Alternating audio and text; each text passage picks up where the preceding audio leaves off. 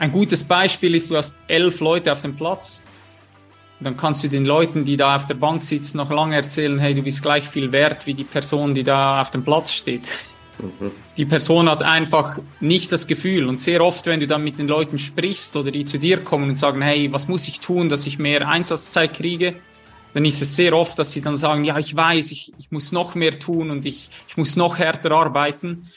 Und am Anfang, wo ich ins Trainergeschäft eingestiegen bin, hätte ich gesagt, ja, auf jeden Fall musst du das tun. Und nach ein paar Jahren war meine Antwort komplett anders, nämlich vielleicht geht es genau um das Gegenteil, nämlich mal sich wieder zu besinnen, hey, warum habe ich überhaupt angefangen mit dem Sport? Herzlich willkommen im Pro Mind Athlete Podcast. Ich bin Patrick Thiele und bei Pro Mind Athlete helfen wir Sportlern dabei, mithilfe der besten mentalen Strategien maximal erfolgreich zu werden. Das heißt, egal ob du deine allerersten sportlichen Erfolge sammeln willst oder dich in der Weltspitze etablieren möchtest, wir supporten dich dabei. Mit unserem Konzept konnten unsere Athleten bereits Olympiasiege feiern, aber auch zahlreiche Erfolge im Leistungs- und Hobbysport in den unterschiedlichsten Disziplinen erzielen. Getreu dem Motto Making the Best Even Better bekommst du hier im Podcast jede Woche mentale Erfolgsstrategien für deine Top-Performance. Let's go!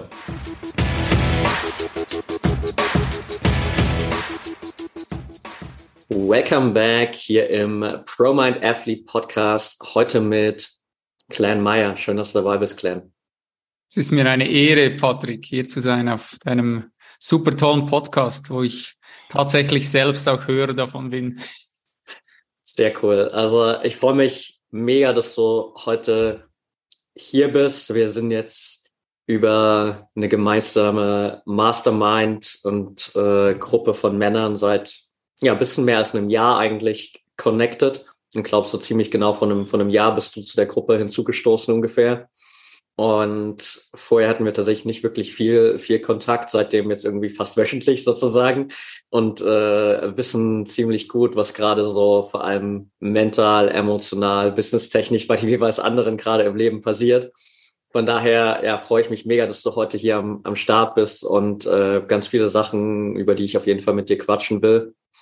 Lass uns kurz zum Anfang in fünf Fragen reingehen, die ich einfach so zum Start hier prepared habe, damit äh, die Zuhörer so einen kleinen Eindruck von dir bekommen und so ein bisschen quasi hier die Grundlage für das Interview bilden. Bist du ready?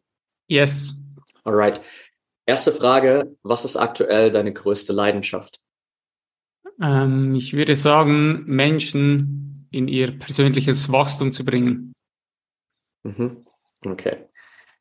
Der bisher größte Erfolg deines Lebens, was ist das? Das ist auch spannend. Da könnte ich jetzt der Erfolg im Außen oder der Erfolg im Innen. Ähm, der Erfolg im Außen war sicher, ähm, wo mich die deutsche Nationalmannschaft angerufen hat. Das hat mich ähm, extrem geehrt. Plus natürlich auch den Pokalsieg mit meinem Team dazumal, so das letzte Spiel ähm, im Profifußball. Und ansonsten würde ich sagen, den Mut, auf die innere Reise zu gehen und wieder mehr in den Körper zu kommen. Ja. Mhm. Gegenstück dazu, was würdest du als die bisher größte Niederlage deines Lebens bezeichnen? Oder den größten Rückschlag? Da gab es viele. Ähm die Frage ist, ist es eine Niederlage? Das kennst du am besten aus dem, aus dem Sport. Ich denke, es waren viel mehr Lernfelder. Ähm die größte Niederlage für mich war tatsächlich, würde ich so sagen, dass ich sehr, sehr lange einfach sehr unbewusst gelebt habe und ja, meine Emotionen über lange Zeit einfach gar nicht kontrollieren konnte oder mir über, darüber überhaupt gar nicht bewusst war. Ja. Mhm. Okay. Dann haben wir noch zwei Fragen. Die vorletzte. Was ist eine Sache, für die du gerade besonders dankbar bist? Für das Leben einfach alle Erfahrungen so machen zu dürfen. Egal, ob die jetzt, ähm, ob wir die betiteln mit positiv oder negativ, es ist einfach Wahnsinn, was wir hier auf diesem Planeten erleben dürfen, auch in was für eine Zeit wir da reingeboren worden sind. Das ist, ist verrückt, ja. Yes, definitiv. Letzte Frage. Auf einer Skala von eins bis zehn, wie wichtig ist der Kopf für deinen Erfolg? Or längerer Zeit oder vor einem Jahr nur schon, hätte ich äh, wahrscheinlich anders geantwortet. Jetzt würde ich sagen, ja, lass uns die fünf nehmen. Mhm. Super. vor einem Jahr hätte ich wahrscheinlich ohne zu zögern sofort mit äh, zehn oder neun zumindest äh, sofort reagiert, ja. Mhm. Super spannend. Da gehen wir auf jeden Fall gleich nochmal rein. Vielleicht zum Anfang kurz damit auch so die Zürer ein bisschen deinen Background verstehen. Du hast gerade schon von dem letzten Spiel im Profifußball gesprochen. Du warst 18 Jahre im Spitzenfußball tätig und hast dann für dich einen Cut gemacht und bist da komplett rausgegangen.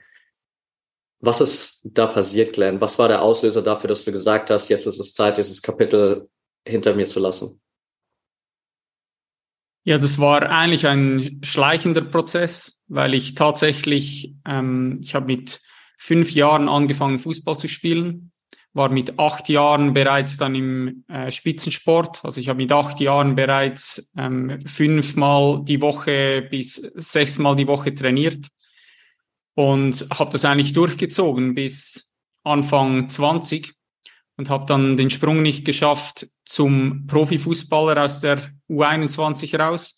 Bin dann relativ schnell, also habe das eigentlich parallel gemacht, auf den Trainerweg gegangen und habe mich da eigentlich hochgearbeitet und war dann die letzten Jahre als, als ähm, Cheftrainer eigentlich im Profifußball tätig.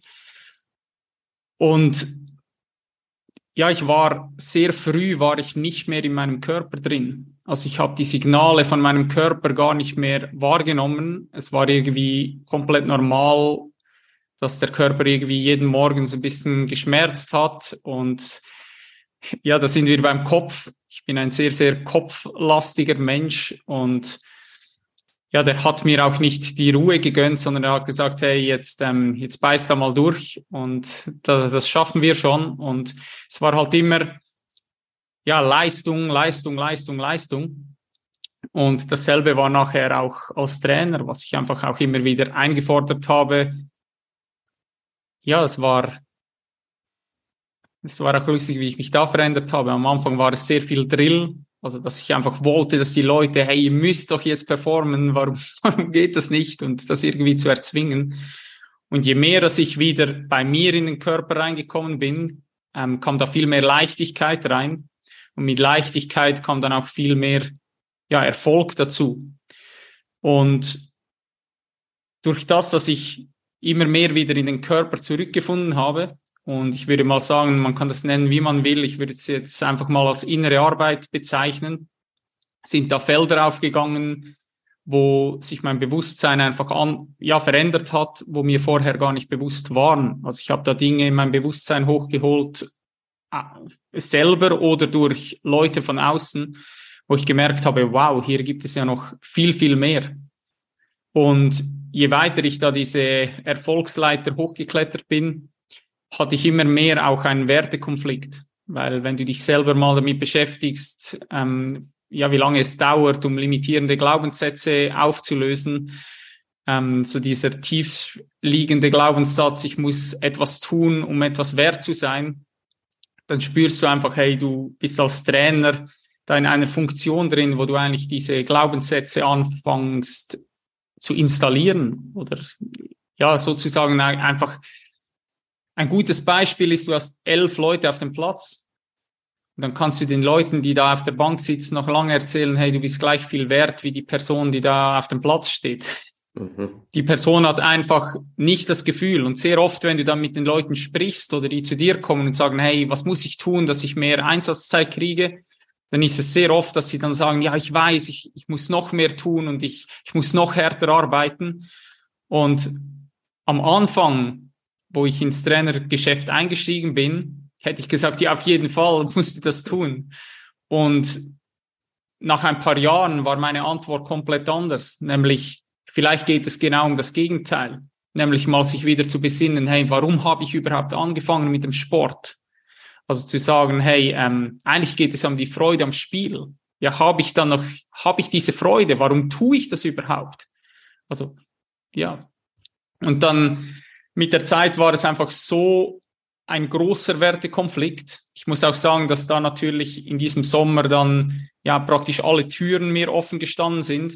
Und es war dann auch der Entscheid so, wenn ich jetzt Ja sage, dann committe ich mich eigentlich für die nächsten Jahre im Profifußball tätig zu sein. Hm. Und ich habe einfach gemerkt, mein Inneres sträubt sich dagegen. Mein Kopf war da ganz anderer Meinung, weil der hat gesagt, hey, wir haben jahrelang dafür gearbeitet, du hast alles gegeben, du hast dein Herz da auf den Platz gelassen und jetzt, wo die Tür da ist, schlägst du die Tür zu und gehst nicht durch. Das ist komplett verrückt. Und ich weiß nicht, wie das rausgekommen wäre, aber ich bin sehr fest davon überzeugt, dass wenn ich durch diese Tür gegangen wäre, dass ich gnadenlos gescheitert wäre. Weil ich meinem Innern, dieser inneren Stimme so krass untreu geworden wäre, dass das nicht funktioniert hätte im Außen. Ja. Super spannender Weg und da waren so viele Dinge dabei, über die wir gleich nochmal sprechen müssen. Vielleicht grundsätzlich, du hast diese Veränderung von dir angesprochen diesen Konflikt zwischen dem, wofür der Profifußball oder vielleicht auch Spitzensport generell in vielen Bereichen steht und dem, was du in dir einfach gefühlt hast oder diesen Prozess, diese vielleicht auch Wahrheit so, die du in dir gespürt hast. Glaubst du, dass das generell auf einer gewissen Ebene zusammenpasst? Was meinst du jetzt genau? Also, dass, dass unabhängig davon, dass du aus dem Spitzensport rausgegangen bist, dass trotzdem dieser innere Prozess und das, was du jetzt, wofür du vielleicht auch jetzt stehst, dass das trotzdem mit dem Spitzensport vereinbar ist? Auf jeden Fall, auf jeden Fall. Also ich bin auch unfassbar dankbar für die Jahre im Spitzensport, weil ich habe da Dinge gelernt, die lernst du in keiner Schulbank. Also ich habe da so früh ähm, ja auch Selbstdisziplin gelernt, wo ich auch immer wieder auch bei mir in den Mentorings heute merke, dass ich mich immer auch wieder in dieses Beginner-Mindset reingeben darf.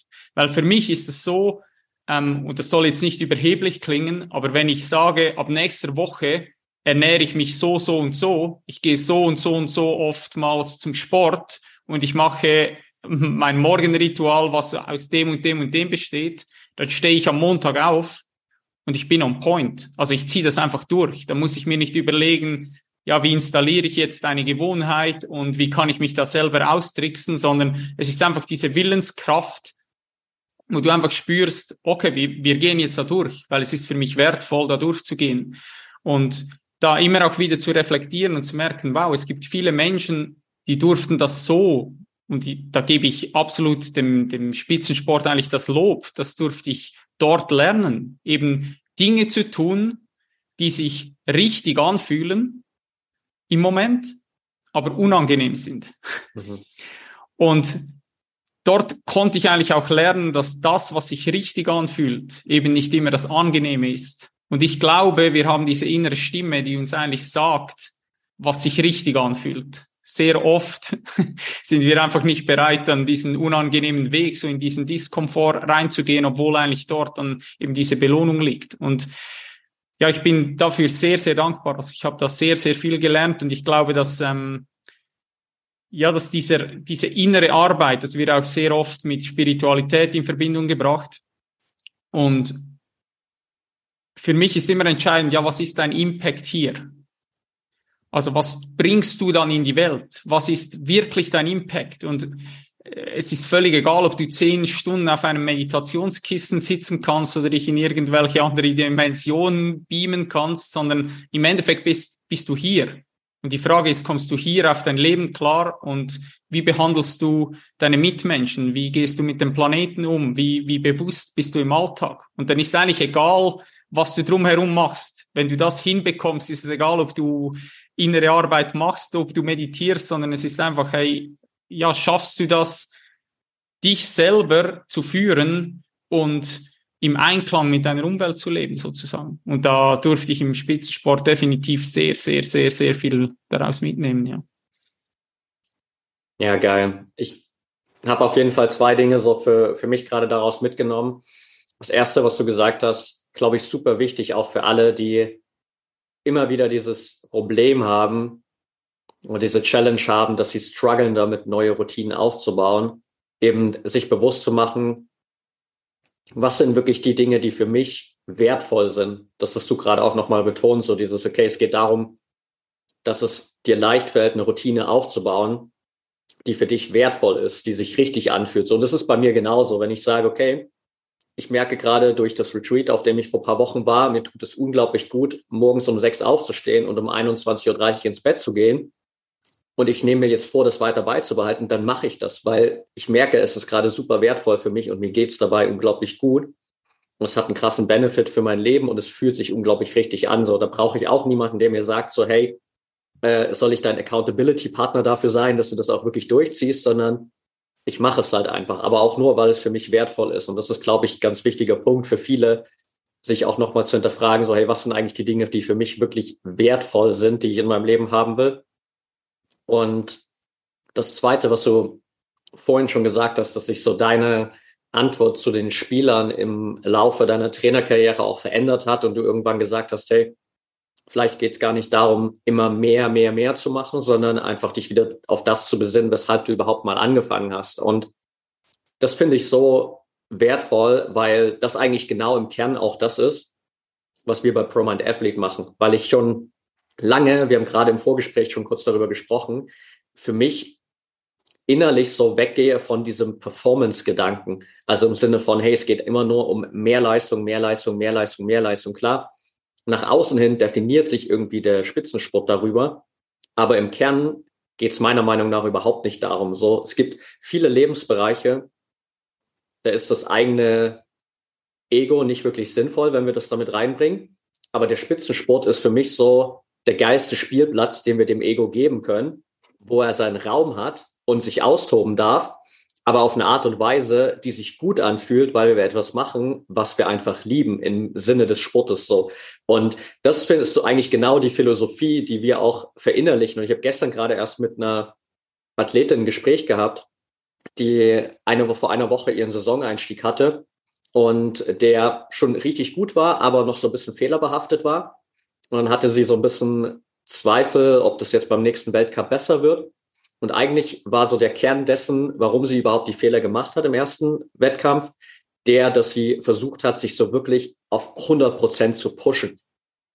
Und ich habe dann zu ihr so gesagt, so, hey, vielleicht muss es gar nicht der Push auf 100 Prozent sein. Was ist denn, wenn du mal mit der Intention reingehst und es tatsächlich gibt's äh, auch eine Studie dazu, dass du nur versuchst, 85 Prozent zu erreichen.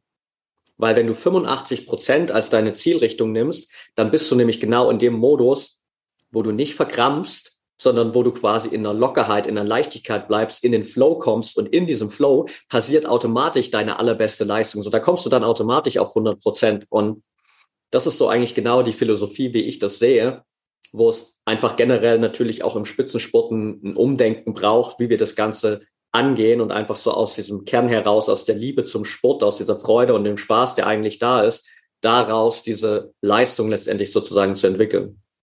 Super spannend. Ja, ja, kann ich zu 100 Prozent so unterschreiben. Ähm, ich glaube auch, das, was du eigentlich ansprichst, oder, ist, wenn du im Reinen bist mit dir selbst, dann glaube ich, dass du unglaublich gut performst. Aber im Reinen zu sein mit sich selbst heißt eigentlich für mich persönlich, was passiert, wenn das alles wegfällt? Also wer bin ich dann? Und für mich ist Michael Phelps da so ein klassisches Beispiel. Der Typ war einfach überkrass. Ich glaube, der hat jetzt noch Nackenschmerzen von all den Meda Medaillen, die der um den Hals gehängt bekommen hat. Aber er war immer Michael Phelps, der Schwimmer. Und wo er nur noch Michael Phelps war, ist er halt in die tiefsten Depressionen reingefallen weil diese Identifikation weg war. Und ich glaube, dass wir bei uns mal hinschauen können, was passiert, wenn das wegfällt. Also warum tue ich das, was ich tue? Mhm. Was ist mein Antrieb? Also habe ich ebenso dieses, ähm, dieser Glaubenssatz, wo ich vorher angesprochen habe, der so tief in unserer Gesellschaft verankert ist, ich muss etwas leisten, um etwas wert zu sein. Und das ist ja auch genau das, was wahrscheinlich jetzt bei dir immer mehr auch auf diesen Widerstand stößt. dieses High-Performance-Ding, oder? Also ich muss möglichst viel leisten, weil je mehr, was ich leiste, umso viel mehr Wert generiere ich. Und zu erkennen, hey, ich bin schon wertvoll auf die Welt gekommen, sondern es geht eigentlich viel mehr darum, sich zu erinnern. Wir müssen gar nichts tun dafür. Wir dürfen uns daran erinnern, dass wir schon wertvoll sind. Und ich glaube, wenn wir diese Erinnerung haben und das in uns drin etablieren und diese Selbstliebe etablieren können, an diesem Punkt kommt es eben viel mehr wieder zum Spiel. Ich glaube, dann kannst du auch viel besser mit Niederlagen umgehen. Du kannst das viel mehr als ein, ein Abenteuer erleben. Also ein Wettkampf ist dann klar. Das ist ja, du tust es, weil du gewinnen möchtest. Du willst spielen, du willst den Antrieb eben, du nutzt dein Ego dafür, dass du sagst, ja, ich möchte wissen, wie gut bin ich im Gegensatz zu den anderen Menschen und ich möchte mich mit diesen Menschen messen und vergleichen. Aber das macht nichts mit meinem Selbstwert, sondern der Selbstwert, der bleibt gleich. Und in diesem Moment, wo, wo mir das gelingt, ist wieder diese Neugier da, oder? Und dann, dann kreiere ich Flow. Weil ansonsten, du hast es so schön gesagt, wenn ich das pushen will, oder? Wenn ich immer sage, hey, mit Druck, ich muss jetzt da rein und ich muss jetzt performen, dann ist es sehr oft halt so, dass wir, das weißt du besser als ich, einfach verkrampfen und dann nicht annähernd an unsere Leistung herankommen, weil genau diese Leichtigkeit ähm, sehr oft fehlt, ja. Ja, definitiv. Und die Erfahrung hat gezeigt, wir, wir haben auch so oft Athleten, Athletinnen bei uns im Coaching sitzen, in den Erstgesprächen sitzen, die genau das reflektieren, die sagen so, hey, ich mache diesen Sport seit 15 Jahren, seit 20 Jahren, aber ich merke immer mehr, wie mir die Freude dabei verloren geht. Und das ist genau so der Punkt, wo ich sage, hey, das ist einfach der fundamental falsche Ansatz. So, das ist einfach, da, da spürst du im Kern, das kann nicht richtig sein. So, wenn jemand seit 20 Jahren diesen Sport eigentlich macht, da angefangen hat mit, so wie du mit fünf Jahren, bei mir war es auch im fünften Lebensjahr, angefangen, weil du es wirklich geliebt hast, und 20 Jahre später hast du das Gefühl, all das geht verloren, nur durch Leistungsdruck, durch Stress, durch äußere Erwartungen, durch irgendwelche Ansprüche, die du glaubst erfüllen zu müssen. Das kann nicht der richtige Weg sein. Und das ist ja auch das, wo dann natürlich so Themen wie mentale Gesundheit auch mit reinkommen und wo ich 100% bei dir bin. So, wenn du komplett bei dir bist, wenn du mit dir im Reinen bist, dann wirst du automatisch die Geiste Leistung bringen, egal in welchem Lebensbereich, ob das jetzt im Sport ist oder ob das im Business ist oder in anderen Lebensbereichen. Und deswegen ist auch so diese innere Reise einfach unglaublich wertvoll. Von daher, lass uns da so ein bisschen mal noch in, in deine innere Reise auch, auch weitergehen.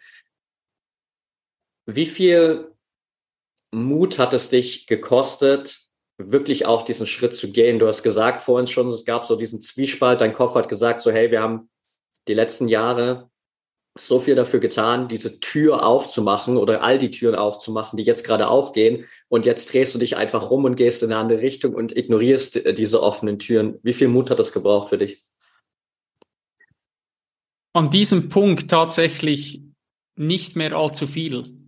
Es war vielmehr zuvor ein Ringen, so weil, weil du halt gemerkt hast, hey, ähm, ja, du hast die Anerkennung von außen, alle klopfen dir irgendwie auf die Schultern und ja, ich habe mich sehr oft dann gefragt, zum Beispiel, wo ich im Flieger gesessen bin nach Deutschland, habe ich mich so gefragt, warum fliege ich jetzt nach Deutschland? Weil wenn es ja nur darum geht, Fußballtrainer zu sein und ich mit zwei, in zwei Minuten mit dem Fahrrad auf dem Trainingsgelände war hier ähm, beim FC Luzern mhm. in der Schweiz, warum fliege ich dann jetzt nach Deutschland?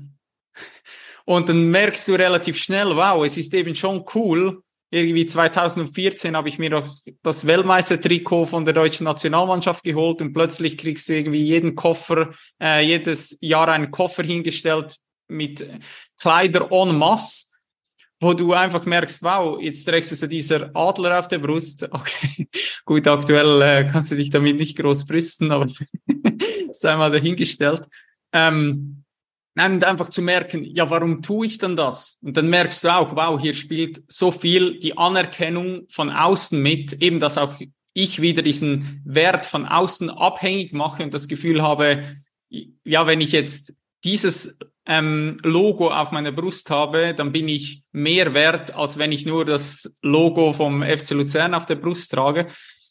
Und klar hast du dann immer so dieses Ringen gehabt, dass du immer auch, das sind ja, das sind ja diese diversen Anteile in uns drin, oder? Das ist auch spannend, ähm, einfach auch zu merken, hey, wir haben Anteile in uns, die auch in verschiedene Richtungen ziehen, oder? Die Frage ist immer, mit welchem Anteil in mir drin bin ich aktuell verschmolzen?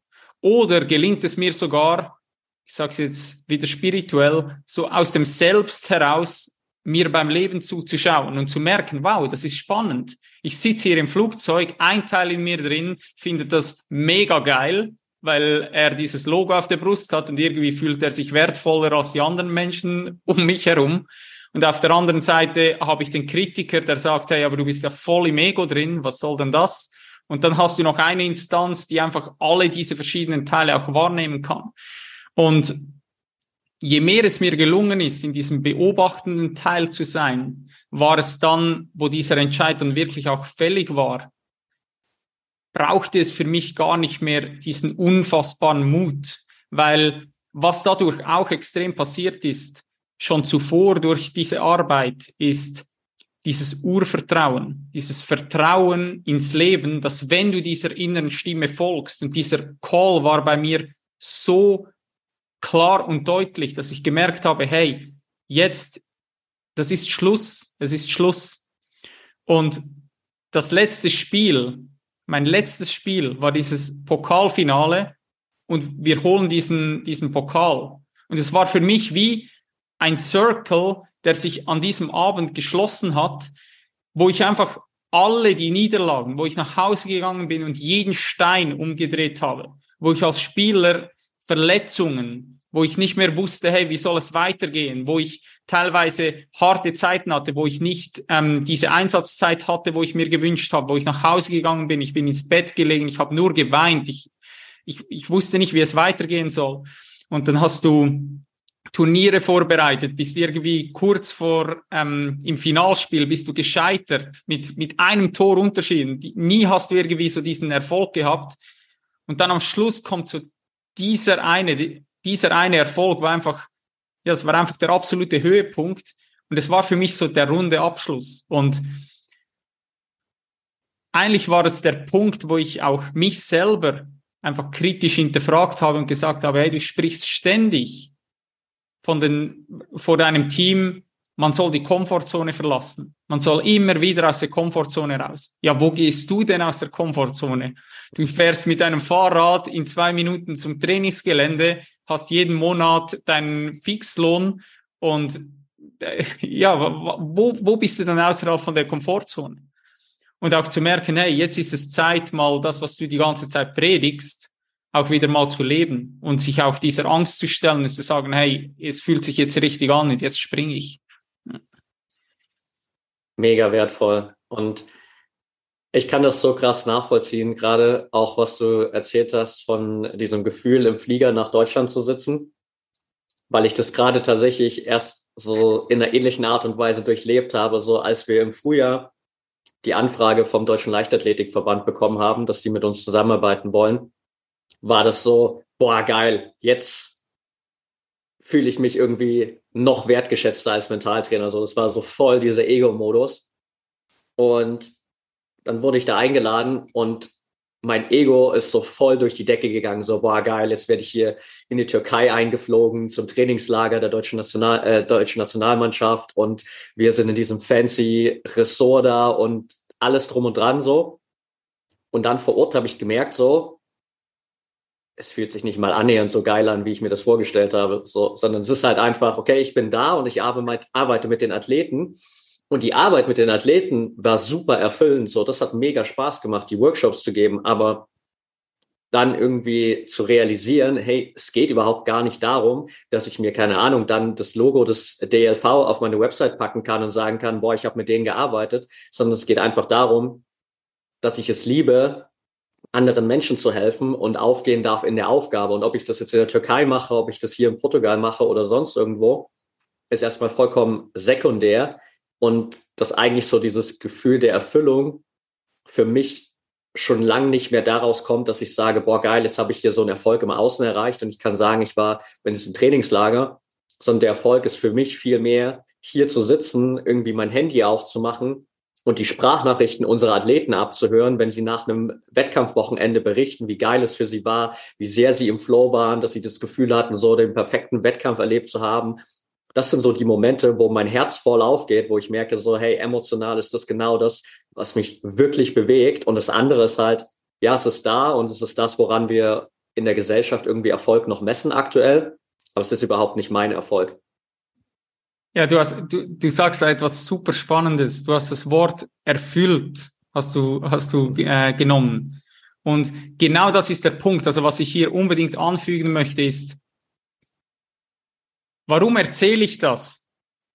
Also weißt du, im Endeffekt ist ja auch wieder das Ego da. Also ich habe dann auch im, Na im Nachhinein, wenn du reflektierst, merkst du, irgendwie ist es cool zu sagen, du hast einen Teil in dir drin, der brüstet sich damit, der findet das geil, der hat gesagt, ich bin nicht durch diese Tür gelaufen, sie war offen, ich bin nicht durchgegangen so.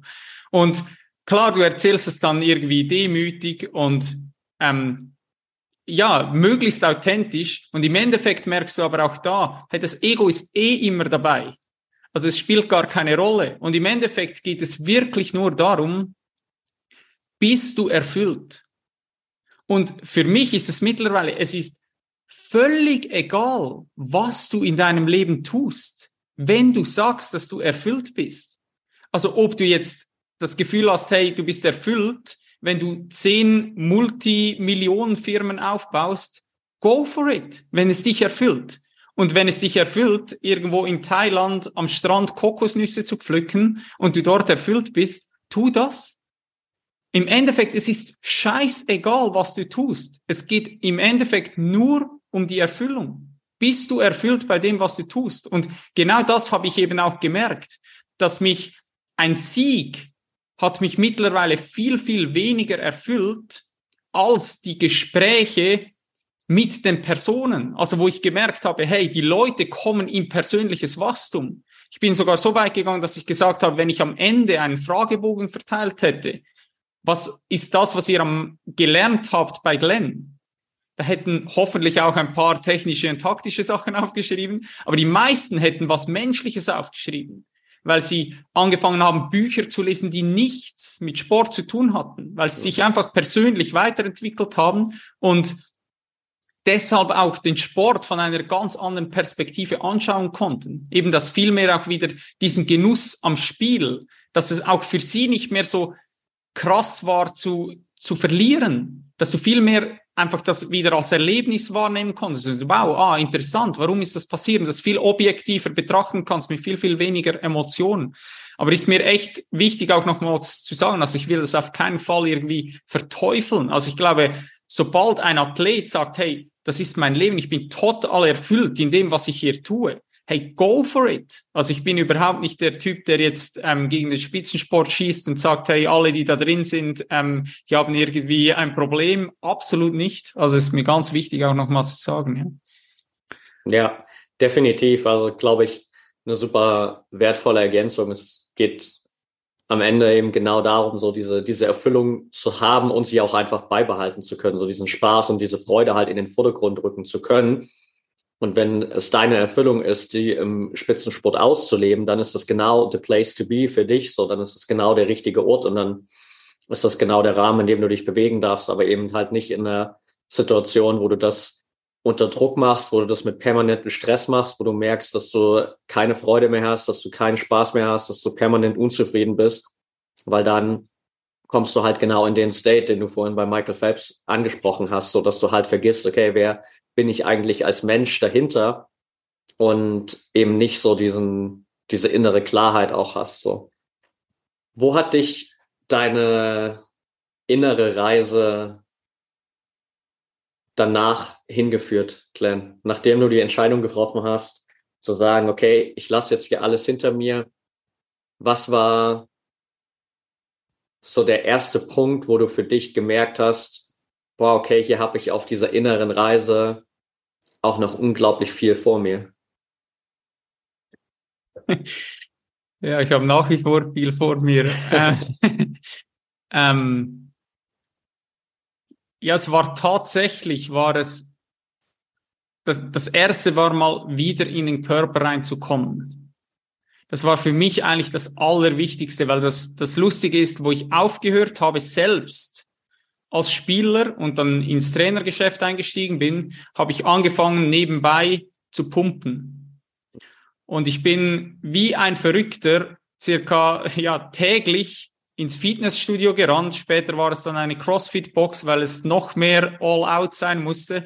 Und ja, da, da hatte ich Tage, da war draußen waren 35 Grad ich war irgendwie drei Stunden in einer CrossFit-Box drin, bin rausgekommen und die Leute haben gesagt, hey, wolltest du nicht dich irgendwie an den See legen oder so? Und ich habe gedacht, hey, ihr solltet alle mal trainieren, was stimmt da mit euch nicht?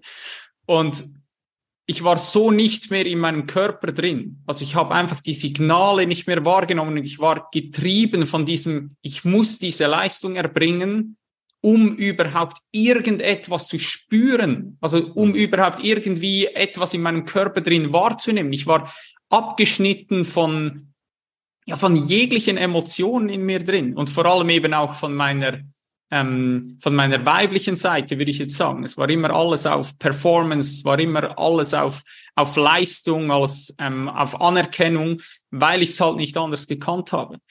Und diese Entschleunigung, das kann man sich gar nicht vorstellen, wenn man das nie getan hat. Also ich habe ähm, viereinhalb Monate habe ich dann gebraucht, bis mein Kopf es zugelassen hat, mal in Anführungszeichen nichts zu tun. Also ich bin da an den schönsten Stränden gelegen und ich konnte nicht loslassen. Es ist nicht gegangen. Der Kopf war durchgedreht. Er hat gesagt, hey, du musst dich jetzt bewegen. Du musst jetzt anfangen, dein eigenes Business aufzubauen. Du musst jetzt Geld verdienen. Du musst jetzt das tun. Du musst jetzt das tun. Oder lass ein Buch lesen. Lass das machen. Aber so diese Stille, dieses Nichtstun auszuhalten, das war für mich am Anfang eine absolute Tortur. Und da habe ich auch gemerkt, wie wir gedrillt sind von dieser Leistungsgesellschaft. Also, dass wir wirklich, das ist so tief in uns drin konditioniert, ich muss etwas tun, weil wir kommen damit nicht klar, einfach mal nur zu sein. Und ja, das war eigentlich das erste, mal diese Entschleunigung ähm, hinzubekommen und dann aber festzustellen, je mehr dass du in den Körper kommst, öffnest du da halt ja ein Feld an Emotionen, an Traumata, an Konditionierungen, wo du merkst, wow, ich stehe hier von einem Berg, den werde ich wahrscheinlich in diesem Leben nicht mehr erklimmen können, aber es ist ultra spannend. Und auch da eben auch wieder liebevoller mit sich umzugehen und das auch wieder, wie wir vorher im Spitzensport als Spiel gesagt haben, viel mehr mit Neugier anzugehen. Wow, was, was passiert hier denn? Warum fühle ich mich dann so? Warum spielt mein Kopf so verrückt? Oder eben, wenn du, wenn du dich mit Traumata anfängst zu beschäftigen, ja, woher kommt das? Oder eben diese Trigger, was der ganzen Tag da hochkommt und du immer wieder merkst, wow, ich reagiere immer wieder mit denselben Mustern. Das ist immer wieder derselbe Glaubenssatz. Woher kommt das? Und diese Neugier zu entwickeln und zu sagen, hey, es gibt eigentlich für mich mittlerweile, es gibt nichts Spannenderes, als sich mehr bewusst zu werden. Also sich über, die, über sich selbst und je besser, dass wir uns selbst verstehen, umso mehr Mitgefühl generieren wir für, für unsere Mitmenschen, für den Planeten, für alles, was um uns herum passiert, weil wir einfach spüren, alles, was da draußen gerade vor sich geht, ist in uns drin. Und um zu einem Abschluss zu kommen, ich habe gemerkt, dass die, der größte Impact, den ich wirklich habe auf mich selbst plus schlussendlich dann auf die Welt, ist, wenn ich anfange, den Krieg in mir drin zu beenden. Weil wir sind so krass im Außen. Also wir haben, ähm, ja, wir verurteilen so viele Dinge, die da im Außen passieren. Aber wenn wir achtsam sind, merken wir, wow, das sind alles Dinge, die in uns drin auch vorhanden sind. Und jetzt habe ich in letzter Zeit immer wieder auch gesagt, wenn wir Frieden wollen auf der Erde, brauchen wir Frieden auf den Kontinenten um dort Frieden zu haben in den Städten, in den Dörfern, in den Familien. Und wenn du Frieden willst in den Familien, brauchst du Frieden in dir. Und dann fängt es halt wieder bei dir an. Und statt immer irgendwie mit dem Finger durch die Gegend zu laufen und auf andere zu zeigen, mal zu sagen, hey, ähm, ja, schau mal bei mir hin. Und dann merkst du, hier gibt es so unfassbar viel zu tun. Super schön. Also ich fühle es so sehr, weil wir da beide ja einfach auf, auf diesem Weg sind und es ist einfach so ein geiler, geiler Prozess, wenn du dir wirklich erlaubst, da reinzugehen. Ähm, ist natürlich nicht, nicht einfach, so, das behauptet keiner, so wie du schon gesagt hast, das war für dich anfangs auch so der, der größte innerliche Erfolg, hast du gemeint, so diesen Mut zu haben, überhaupt da reinzugehen. Und ich glaube, für viele ist es auch so, weil genau das ja auch der Punkt ist, dass wir nicht nur auf vielen Ebenen dazu angetrieben sind, vielleicht ja nicht unbedingt hilfreichen Werten hinterherzulaufen, sondern vor allem auch, dass wir dazu angetrieben sind oder immer wieder dazu verleitet werden, das, was in uns passiert, egal ob es im Körper ist, ob es emotional ist oder ob es im Kopf ist, ob es mental ist, das einfach zu ignorieren und uns halt abzulenken und zu sagen, okay, sobald ich auch nur ein bisschen den Raum habe, wo ich in die Situation komme, nichts zu tun, dann schnappe ich mir mein Handy und gehe auf Instagram oder auf TikTok. Oder ich mache meinen Laptop an und schaue Netflix. Was heißt, wir füllen jede einzelne fucking Sekunde damit, dass wir irgendwie eine Ablenkung haben, um uns ja nicht damit konfrontieren zu müssen, was eigentlich in uns passiert. Ja, es ist, es ist komplett verrückt. Also, was mir aber wichtig ist, auch hier zu sagen, ist, das macht alles Sinn. also alles, was in uns drin passiert, passiert entweder dafür, uns zu unterstützen oder dass wir uns wohlfühlen oder dass wir Schmerz vermeiden können. Also alles, was passiert, auch wenn es für uns vielleicht, wenn wir es reflektieren, noch so undienlich erscheint, dient es uns. Also alle diese Anteile in uns drin handeln nach bestem Wissen und Gewissen. Aber dass ich das eben mal aufbrechen kann, dass ich aus diesem Muster rauskomme, geht es genau um diese Bewusstseinsarbeit. Also sich mal bewusst zu werden, wow, weil im Endeffekt alles, was ich tue, tue ich nur, um mich anders zu fühlen. Also ich, wenn ich auf Social Media gehe, dann gehe ich nicht auf Social Media, weil mich jetzt der Content interessiert, sondern äh, sehr wahrscheinlich ist, ähm, habe ich mein Handy genommen, weil ich mich anders fühlen will, weil ich aktuell vielleicht gerade ja eben nichts fühle oder mich wertlos fühle oder irgendwie ähm, ja spüre, wow, hier ist Trauer in mir drin oder hier ist Wut in mir drin und ich will es einfach nicht spüren und dann kommt dieser Anteil eben wieder, wo sagt, schnapp doch mal das Handy. Und wenn du das Handy weglegst, dann hast du den nächsten Anteil, der kommt, der sagt, aber was zum Teufel hast du jetzt gemacht? Jetzt hast du eine Stunde irgendwie auf Social Media rumgescrollt und weshalb tust du das? Oder? Und sich mal bewusst zu werden, wow, hier sind so viele Anteile, das ist so, so spannend, sich dem mal anzunehmen und zu merken, du hast es so gut gesagt, den Input mal zu ähm, minimieren, mal zu sagen, okay, ich halte das mal aus, also dem mal Raum zu geben und zu sagen, nein, ich laufe jetzt nicht davon weg, ich nehme das Handy jetzt nicht, sondern ich lasse es einfach mal durchfließen, weil es kommt immer wieder. Das ist ja das Ding. Also aktuell ähm, mache ich ja noch die Breathwork-Ausbildung, das weißt du ja. Und bei unseren transformierenden Atemsessions geht es nur darum, Stresszyklen zu schließen. Also immer wieder diese Stresszyklen zu schließen, wo wir uns abgeschnitten haben. Also wo wir einfach Emotionen wo durchfließen wollten. Und ich sage nicht, dass das angenehm ist. Also Trauer durch sich durchfließen zu lassen, ja, dann ist Trauer da, aber alles, was kommt, geht. Also du hast kein Gefühl, das immer da ist. Außer wir werden jetzt sehr spirituell und dann ist es das Gefühl von ich existiere. Weil das ist immer da. Aber ansonsten ist einfach jedes Gefühl vergeht wieder. Das Ding ist einfach, sobald wir es festhalten, wenn wir es wegdrücken oder wenn wir es ignorieren, dann bleibt es. Und dann bleibt es in unseren Faszien stecken, es bleibt in unserem System stecken und irgendwann braucht es nur ein ganz, ganz kleiner Input von außen und der triggert wieder genau diese Emotion und bumm, bin ich wieder da. Und zum Teil kann das etwas sein, das gar nichts Schlimmes ist. Also wenn ich zum Beispiel früher ähm, nach Hause gekommen bin und ich habe, ich war katastrophal in Mathematik und mein Vater hat mich zusammengestaucht und irgendwie gesagt, hey, das kann doch nicht sein, wie kann man so blöd sein? Ähm, ich mache jetzt da ein Beispiel, es war nicht so schlimm. Die haben sich irgendwann damit abgefunden. Ähm, aber wenn ich jetzt zum Beispiel später dann in, in der Lehre plötzlich der Chef zu mir kommt und nur sagt, hey, kannst du das vielleicht nochmals überarbeiten, du müsstest das und das und das anpassen.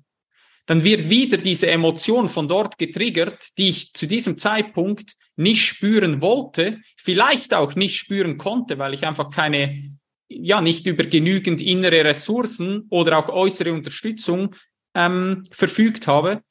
Und was passiert? Es wird genau wieder das getriggert und es kommt immer wieder hoch. Und solange ich diese Stresszyklen nicht schließe und das nicht anschaue, befinde ich mich in einem Teufelskreis. Und ja, dann passieren so viele Dinge und ich lande immer wieder in Situationen, wo ich mich frage, shit, warum bin ich jetzt schon wieder an diesem Punkt? Oder warum ziehe ich immer diese Menschen an in meinem Leben? Und es wiederholt sich immer wieder. Und zu merken, hey, das Leben ist immer für dich.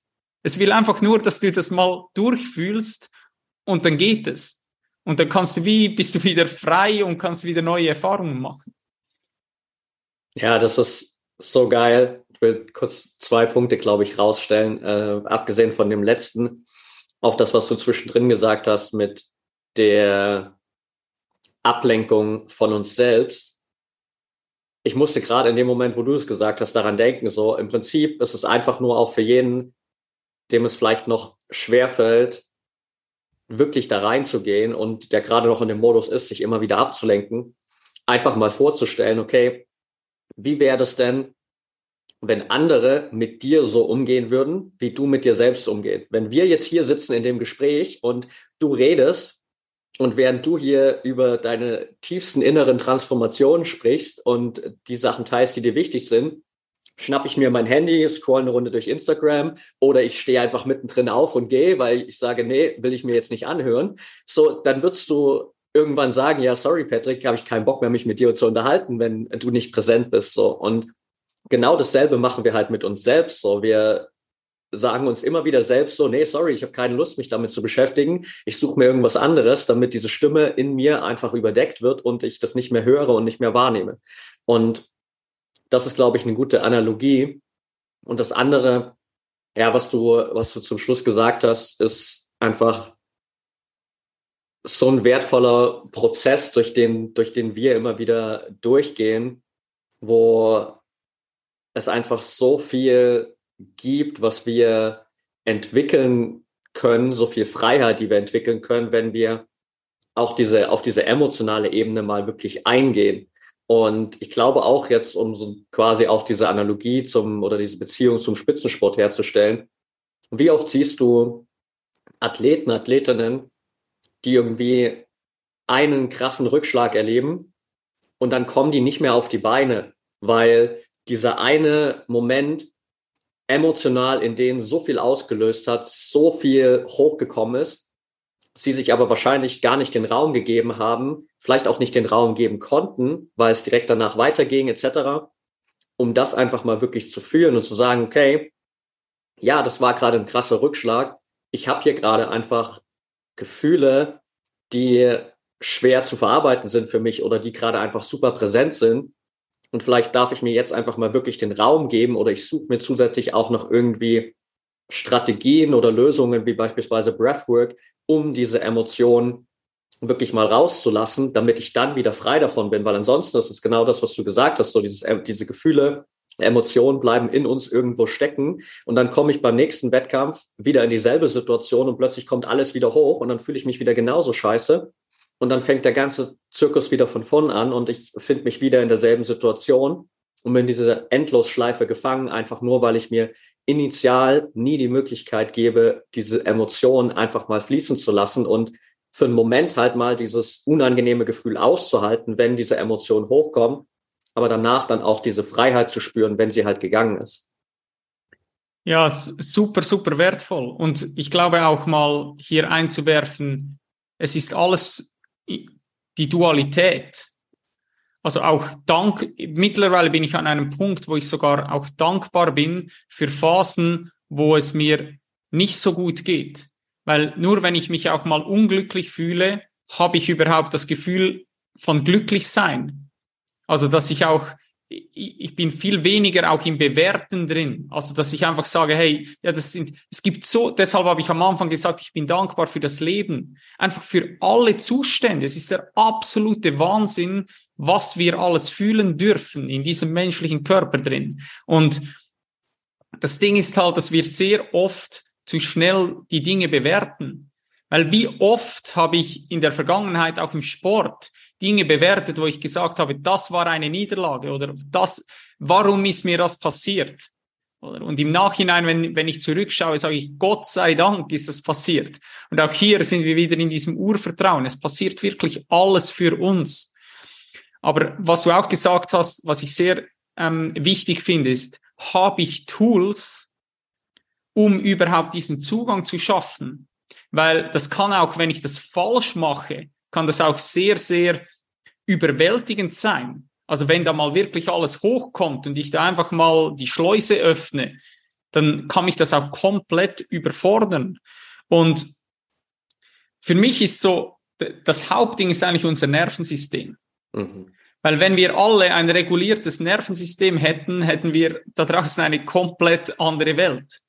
Das Ding ist einfach, unsere Nervensysteme sind nicht annähernd reguliert.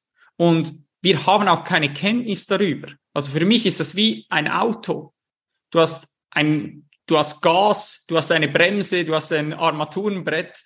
Und wenn du das aber nicht weißt, dann du fährst einfach. Es fährt einfach und du hast keinen Einfluss darauf. Aber zu merken, wow, zum Beispiel eben mit der Atmung. Ich kann aufs Gas drücken und gleichzeitig kann ich aber auch bremsen. Und ich habe noch andere Knöpfe, die ich drücken kann, um eben mich selbst zu regulieren.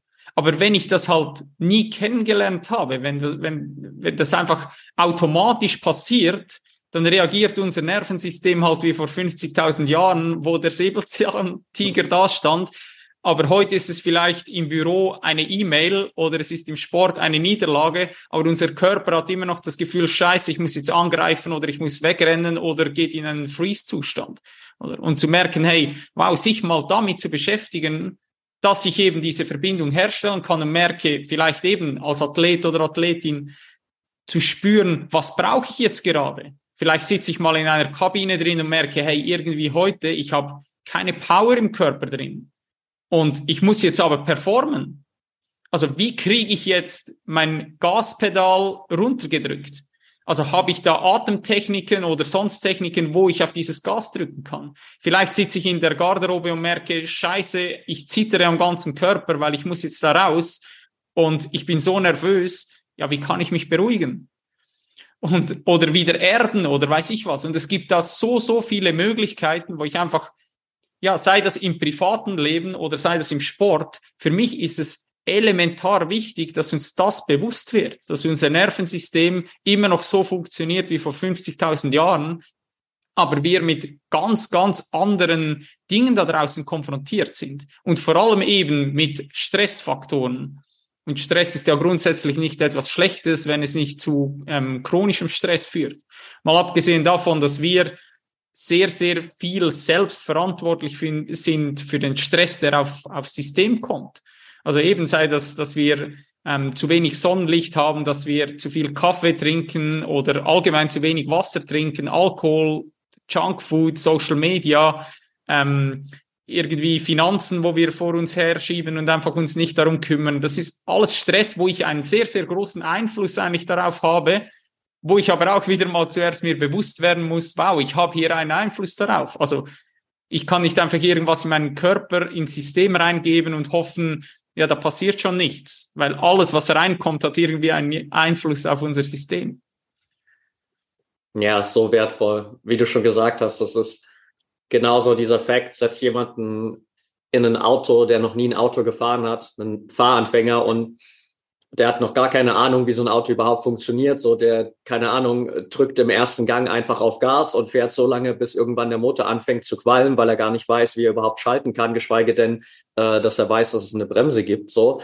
Und genauso handhaben wir halt viele, viele andere Möglichkeiten im Leben, die wir haben. Und am Ende ist halt, du hast es anfangs auch schon gesagt, sowohl der Kopf als auch der Körper halt einfach Tools, die wir hier bekommen haben, um eine geile Experience zu haben auf diesem Planeten. Und wir können lernen, das halt für uns zu nutzen, so dass diese Erfahrung einfach unglaublich wertvoll ist und genau wir auch die Erfahrung, sage ich mal, machen, die wir gern machen wollen oder dass wir die Erfahrung genießen können. Besser sagen wir mal so, dass wir die Erfahrung genießen können. Und äh, das halt zu wissen und das zu lernen, ist so ein geiler Prozess, wo es, glaube ich, auch, und das ist so ein bisschen das Thema, wo ich auf jeden Fall mit dir noch, noch reingehen würde, darum geht, so ein paar Konzepte zu hinterfragen. Also wir haben, glaube ich, in unseren Mastermind Calls immer wieder in verschiedensten Situationen beide auch darüber gesprochen und auch mit den anderen Männern so, hey, boy, jetzt habe ich wieder so ein Konzept in meinem Leben entdeckt, das für mich gar nicht mehr funktioniert und habe das hinterfragt und das hinterfragt und das hinterfragt. Was würdest du sagen, sind so die krassesten Konzepte, die du jetzt in diesem Prozess für dich bisher hinterfragt hast, beziehungsweise vielleicht sogar auch aufgelöst hast, weil du gemerkt hast, hey, die funktionieren für mich überhaupt nicht mehr? Ja, ich glaube, das, das erste Konzept, was ich aufgelöst habe, war, ähm, ich muss mein Ego so schnell wie möglich irgendwie wegbekommen. Ich muss das besiegen. Das war eigentlich so das Erste, wo ich einfach, ähm, ja, wo ich glaube, dass es vielen Menschen so geht, die sich mit der Arbeit von Eckhart Tolle beschäftigen. Weil Eckhart Tolle beschreibt das eigentlich sehr gut, aber wo ich das, sein Buch zum allerersten Mal, also die Kraft der Gegenwart, wo ich das zum ersten Mal gelesen habe, habe ich das Buch zugemacht und habe gesagt, okay, ich muss mein Ego killen. Ich muss das so schnell wie möglichst irgendwie loswerden. Das ist voll gegen mich.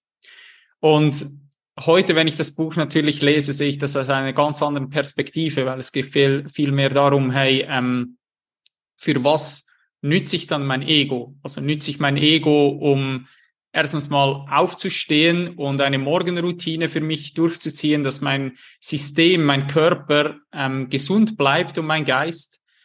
Oder nutze ich es dafür, um irgendwie ähm, Waffen zu verkaufen oder irgendwie der Natur zu schaden, um Tiere abzuschlachten oder weiß ich was? Und das Ego ist, du hast vorher den, den Sport angesprochen, ich würde gar nichts tun. Also wenn man mal eine Erfahrung gemacht hat, in welchem Zustand auch immer, wo das Ego mal weg ist, das, das willst du eigentlich nicht. Dann bist du auch wieder dankbar für, fürs Leben. Also das war sicher ein Konzept. Und dann ein anderes Konzept war sicher auch die Sinnlosigkeit vom Leben. Also, es wird sehr deep. Ähm, wenn wir ganz ehrlich sind, haben wir keinen Plan, warum wir hier sind.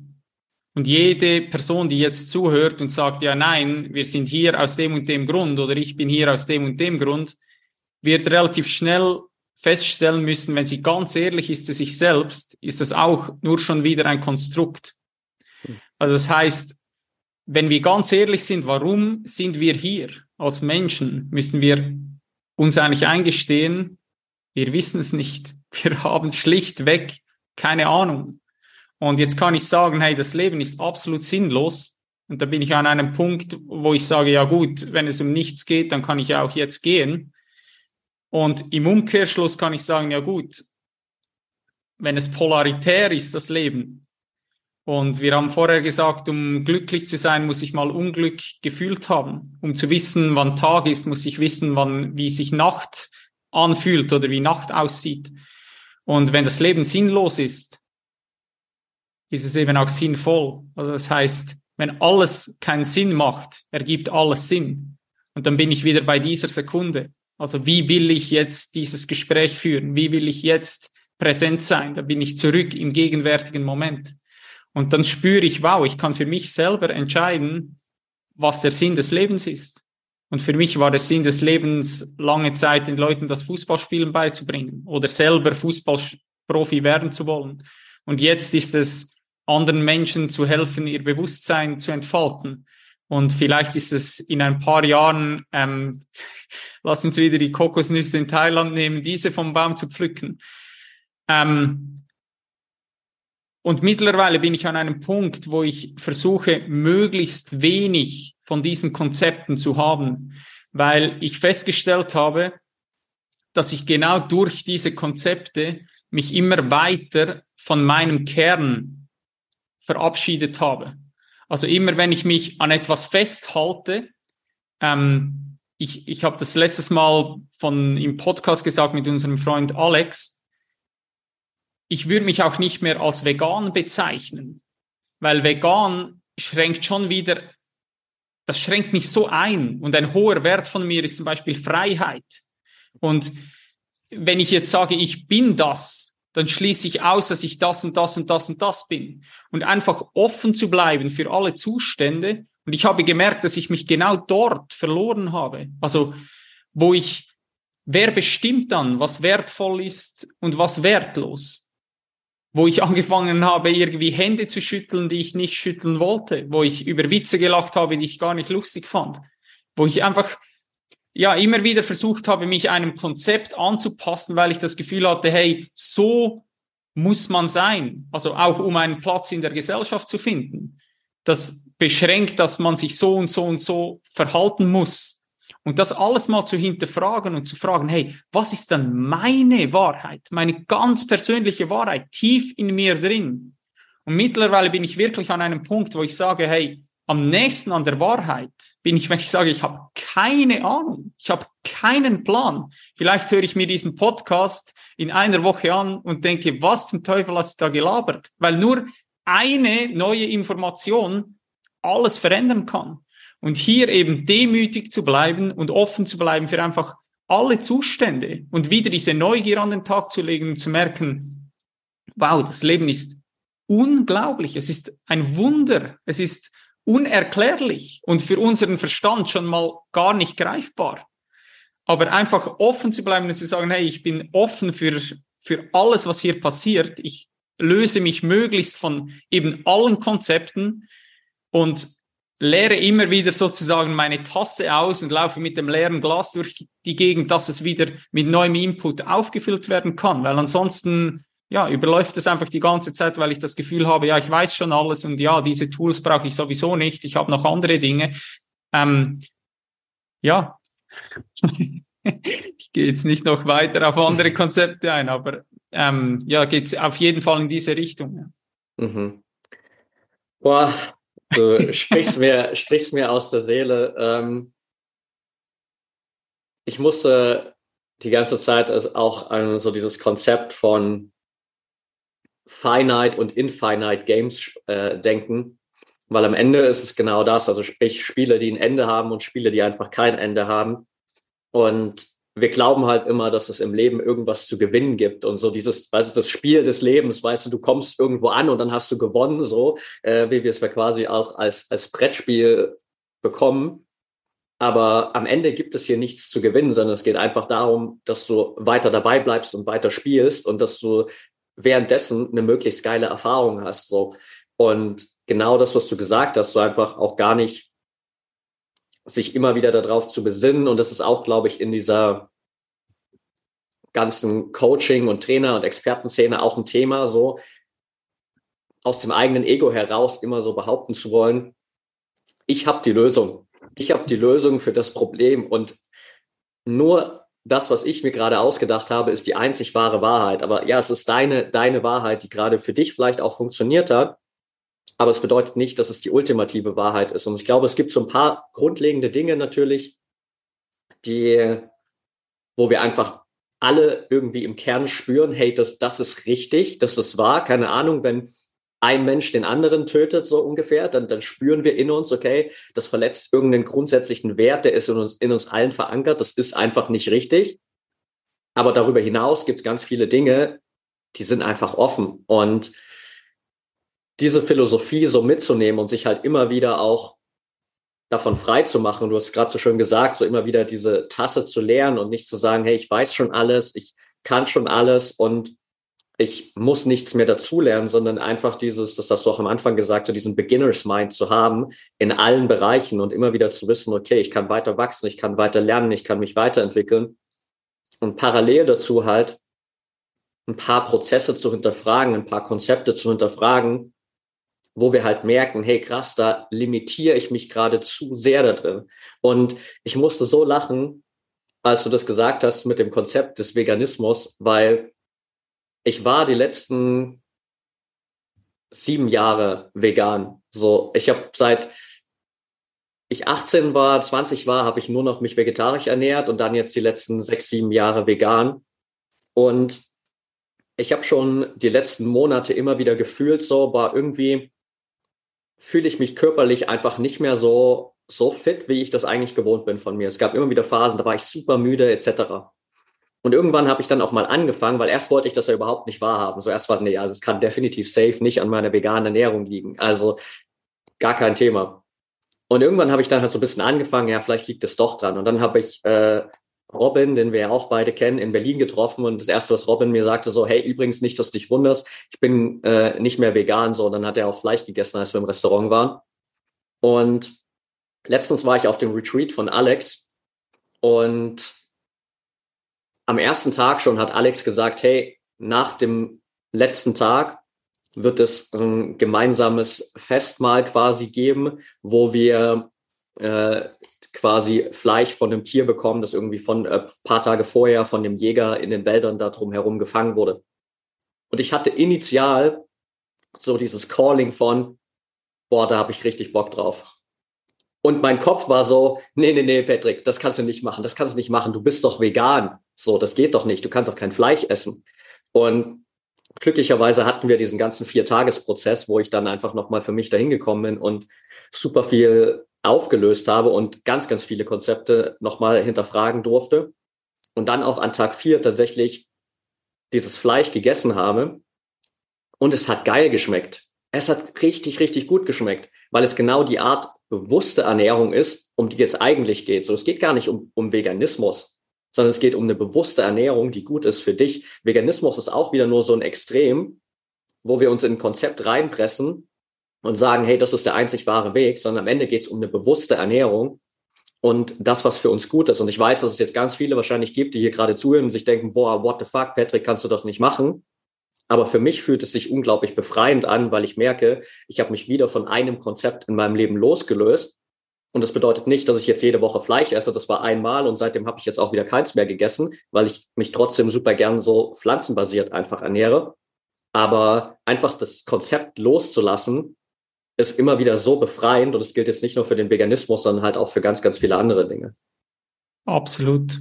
Danke fürs Teilen. Super, super spannend. Und genau darum geht es. Also ich habe jetzt auch nicht angefangen, Fleisch zu essen oder sonst irgendwie, dass ich mir jetzt jeden, jeden Tag irgendwie Milchprodukte reinhaue, sondern genau das, was du gesagt hast. Es geht vielmehr um das Bewusstsein. Also was tut mir dann gut? Also was braucht dann mein Körper? Und das ist sehr, sehr kraftvoll, wenn man sich eben auch mal eingesteht, ich darf es mal gehen lassen. Also es ist für mich immer auch so wie ein Rucksack, den ich abstelle, wo ich einfach merke, wow, ähm, es fühlt sich wieder viel, viel, äh, viel, viel leichter an. Und zu Beginn hast du was ganz, ganz Cooles gesagt, wo ich auch noch, auch noch kurz darauf eingehen möchte.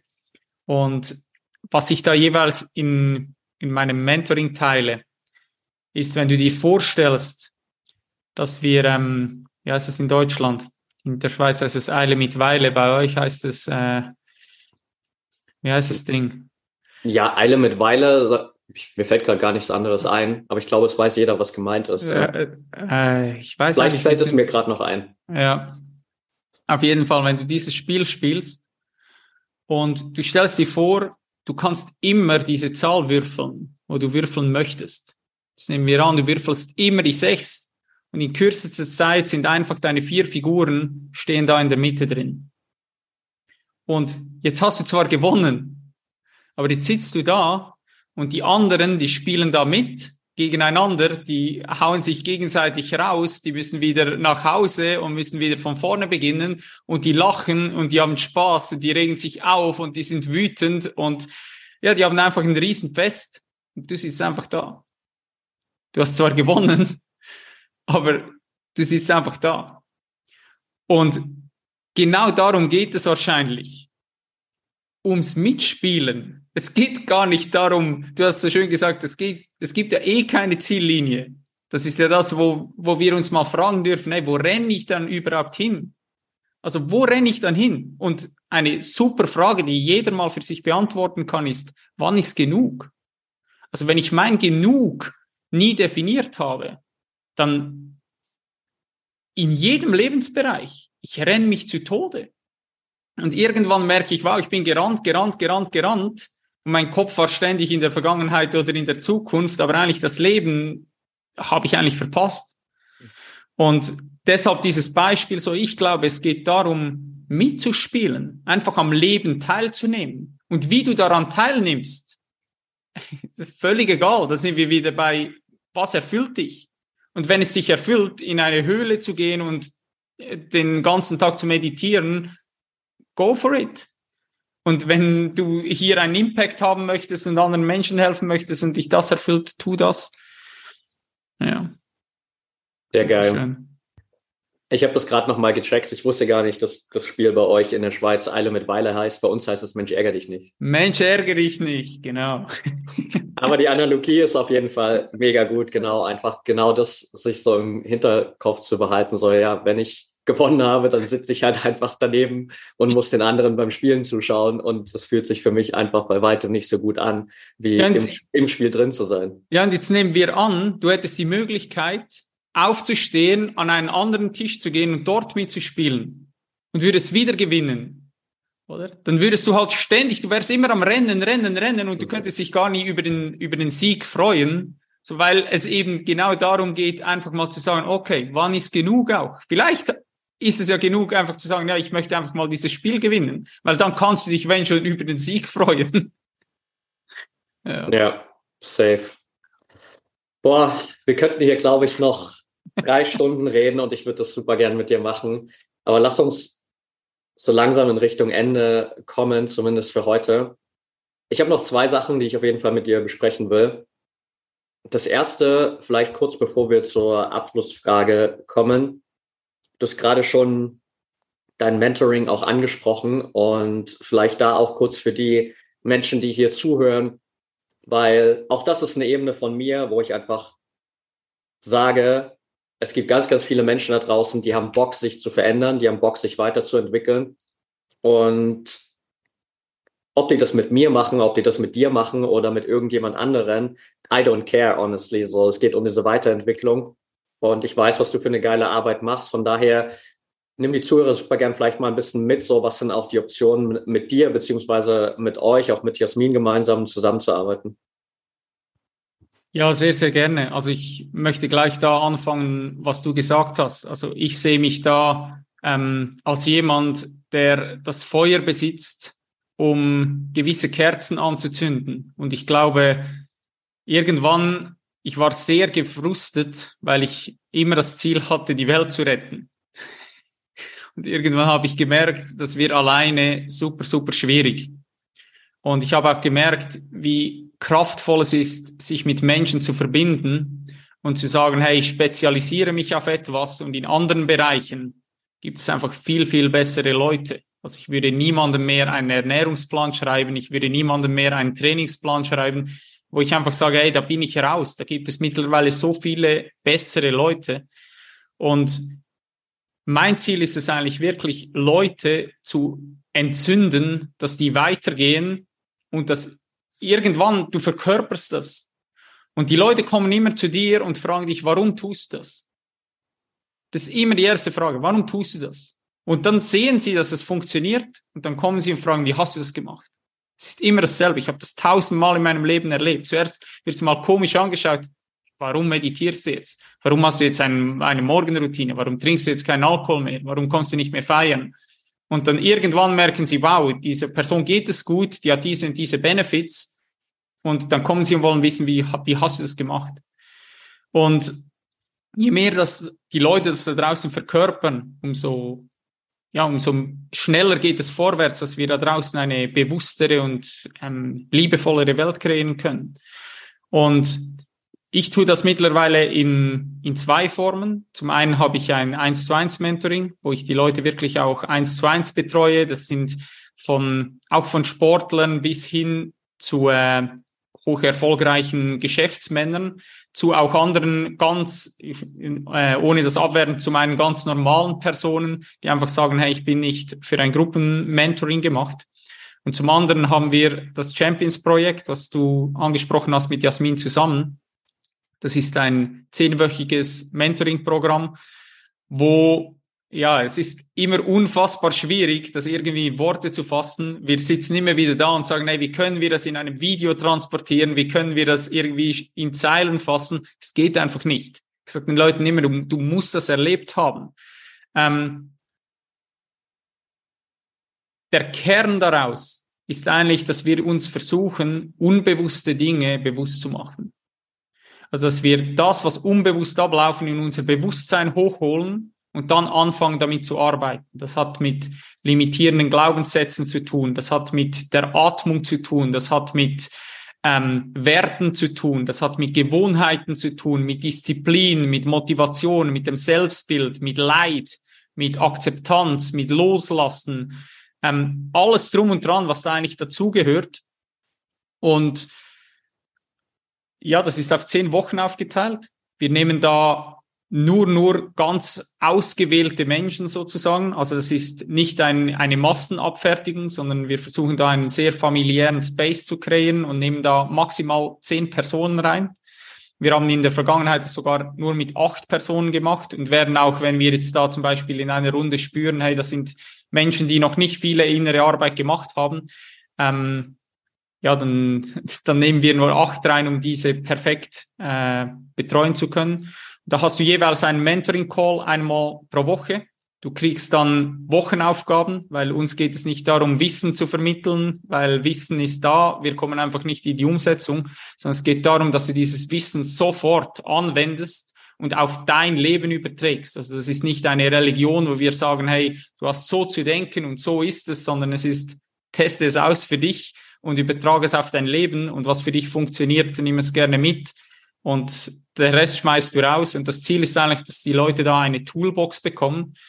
Und unter der Woche sind die Leute dann eins zu eins betreut. Und da nehmen wir uns wirklich sehr, sehr, sehr viel Zeit und sind für die Menschen, ich sag's mal übertrieben, ähm, abgesehen von der Schlafenszeit 24-7 für die Menschen da und versuchen die individuell durch durch die Prozesse zu begleiten und haben da, glaube ich, wirklich etwas sehr, sehr Kraftvolles ähm, kreiert, was sich natürlich auch durch uns immer auch wieder weiterentwickelt. Und ja, wie du gesagt hast, also ob die Leute da mit uns arbeiten, ob die mit irgendjemandem anderem arbeiten, wenn die Arbeit ehrlich ist, also das heißt für mich, dass da nicht eine Abkürzung verkauft wird, weil meiner Meinung nach gibt es die nicht. Du kannst dir Wissen einkaufen, ähm, aber die Arbeit, ich, man kann dich bis zur Klippe heranführen, aber der letzte Sprung ist immer bei der Person. Genau, aber ich glaube, dass es in Zukunft auch sehr, sehr kraftvoll sein wird, eine Community zu haben, eine, ein super Umfeld zu haben, wo du einfach weißt, hey, das sind Leute, die eben dieselben Werte haben, die sich mit denselben Themen beschäftigen. Und ja, schön, dass immer mehr Leute auch für, für diese Arbeit offen sind, weil wir sind definitiv die Generation mit dem höchsten Wohlstand in der Geschichte der Menschheit, aber wir sind nicht die glücklichste.